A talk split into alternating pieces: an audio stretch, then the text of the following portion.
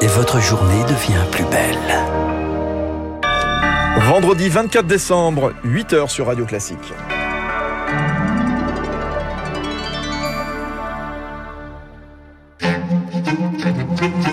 La matinale de Radio Classique avec Fabrice Lundy. Une bûche, euh, des cadeaux, mais aussi des tests et des masques au pied du sapin. Un nouveau Noël sous le signe du Covid. Alors que les contaminations explosent, nous irons à Marseille où on ouvre des lits de réa en plus. Après la Grèce et l'Espagne, l'Italie rétablit le masque à l'extérieur. Partout en Europe, on tente de limiter la déferlante. Vous l'entendrez. Et puis une église restera une nouvelle fois silencieuse ce soir Notre-Dame. Toujours en travaux. Pourtant, des scientifiques s'affairent pour recréer au mieux son univers sonore. Vous le découvrirez. Radio classique. Lucille Bréau, c'est comme ça. Omicron sera donc au pied du sapin. Le variant qui s'incruste entre le foie gras et la bûche pour la deuxième année consécutive. La France s'apprête donc à réveillonner à l'ombre du Covid. Depuis quelques jours, les contaminations s'envolent. 91 600 cas détectés rien qu'hier, un record absolu. Pire chiffre depuis le début de la pandémie, a reconnu Olivier Véran. À Paris, le taux d'incidence dépasse désormais les 1000 cas pour 100 000 habitants. À Marseille, on s'en approche chaque jour un peu plus, Rémi Pfister. La moitié des lits de réanimation de Marseille sont occupés par des patients Covid. Pour éviter la saturation, 25 seront ouverts ce week-end.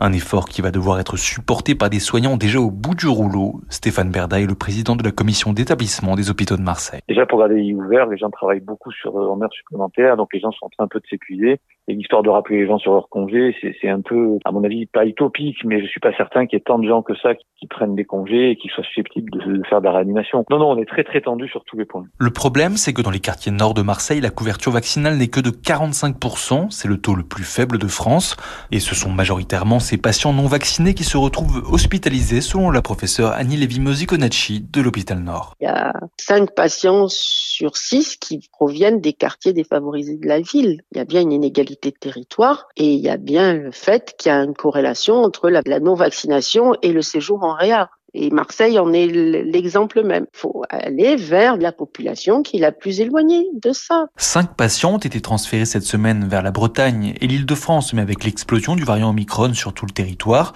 ces évacuations sanitaires ne seront plus possibles dans les jours à venir. Alors Omicron circule vite, très vite, avec plusieurs centaines de milliers de cas par jour attendus en janvier. Le Conseil scientifique lui craint déjà une désorganisation massive de la société. Le gouvernement pourrait d'ailleurs décider dès lundi de règles d'isolement moins contraignantes pour éviter la paralysie. Oui, la crainte, ce sont des arrêts de travail en cascade. Dans les secteurs de la santé, des transports ou encore de l'énergie. Aujourd'hui, une personne positive doit s'isoler 10 jours à compter des premiers symptômes, 17 jours si vous vivez avec un malade Omicron.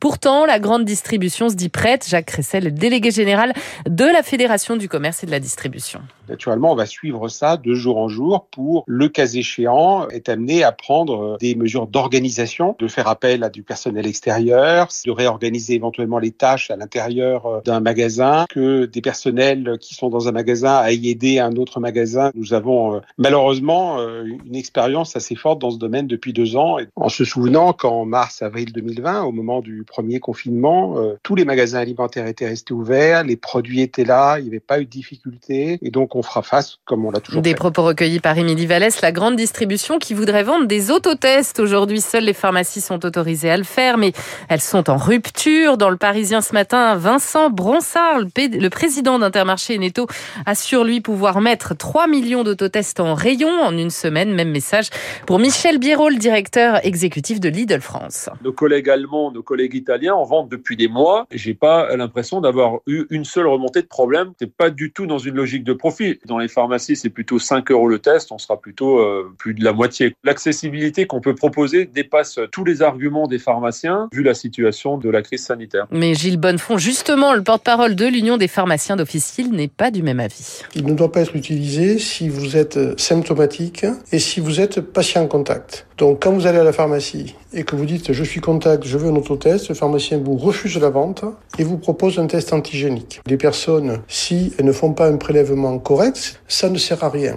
Donc avoir des autotests à la sortie des caisses comme on vend des piles, c'est pas comme ça qu'on fait de la santé. Propos recueillis par Elodie Elodie Villefrit. Une bonne nouvelle quand même, en tout cas encourageante dans ce contexte venu du Royaume-Uni. Selon l'agence sanitaire britannique, le risque d'hospitalisation diminue jusqu'à 70% avec Omicron par rapport à Delta. Et partout en Europe, on se barricade, Lucille. Pour contenir ce variant qui reste évidemment beaucoup plus contagieux, l'Europe enregistre à elle seule 60% des nouvelles contaminations dans le monde depuis une semaine.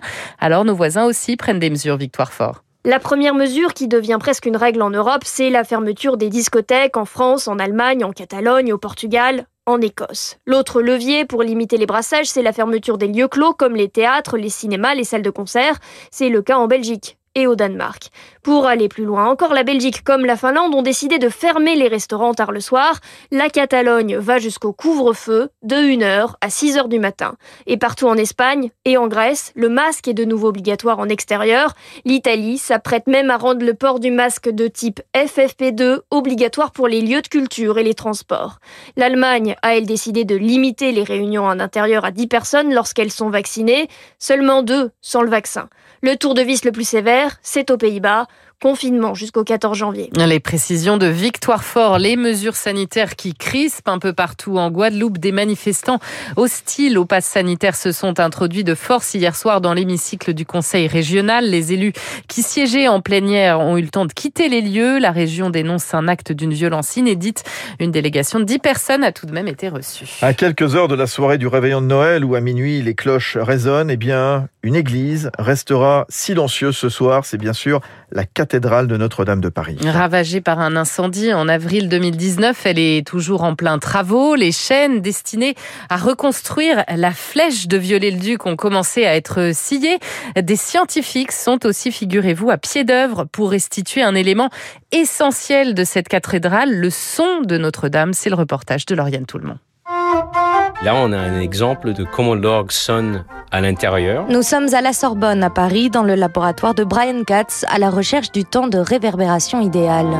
Donc là, c'est une seconde jusqu'à 6 secondes. Comptez 8 secondes pour avoir le son typique de Notre-Dame. Ça fait plus de mélange, chaque note est moins distincte. Un son comme un écho qui nous enveloppe, reconstitué ici par Brian Katz et son équipe dans un concert virtuel. L'incendie de Notre-Dame a provoqué trois trous dans les voûtes, faisant sortir le son.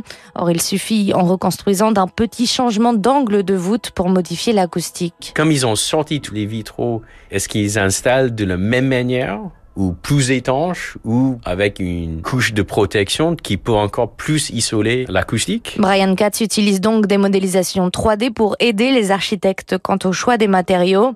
Une base de données nourrie par les recherches de Mylène Pardoen, archéologue du paysage sonore. Il faut pas imaginer une cathédrale silencieuse. Ça peut être différentes petites clochettes, des bruits de galoches sur le dallage. Notre-Dame, c'est un cœur qui bat. C'est pas seulement un vaisseau de bois, de pierre, de fer. À l'intérieur, c'est toute une imbrication très serrée, sensorielle, qui fait Notre-Dame.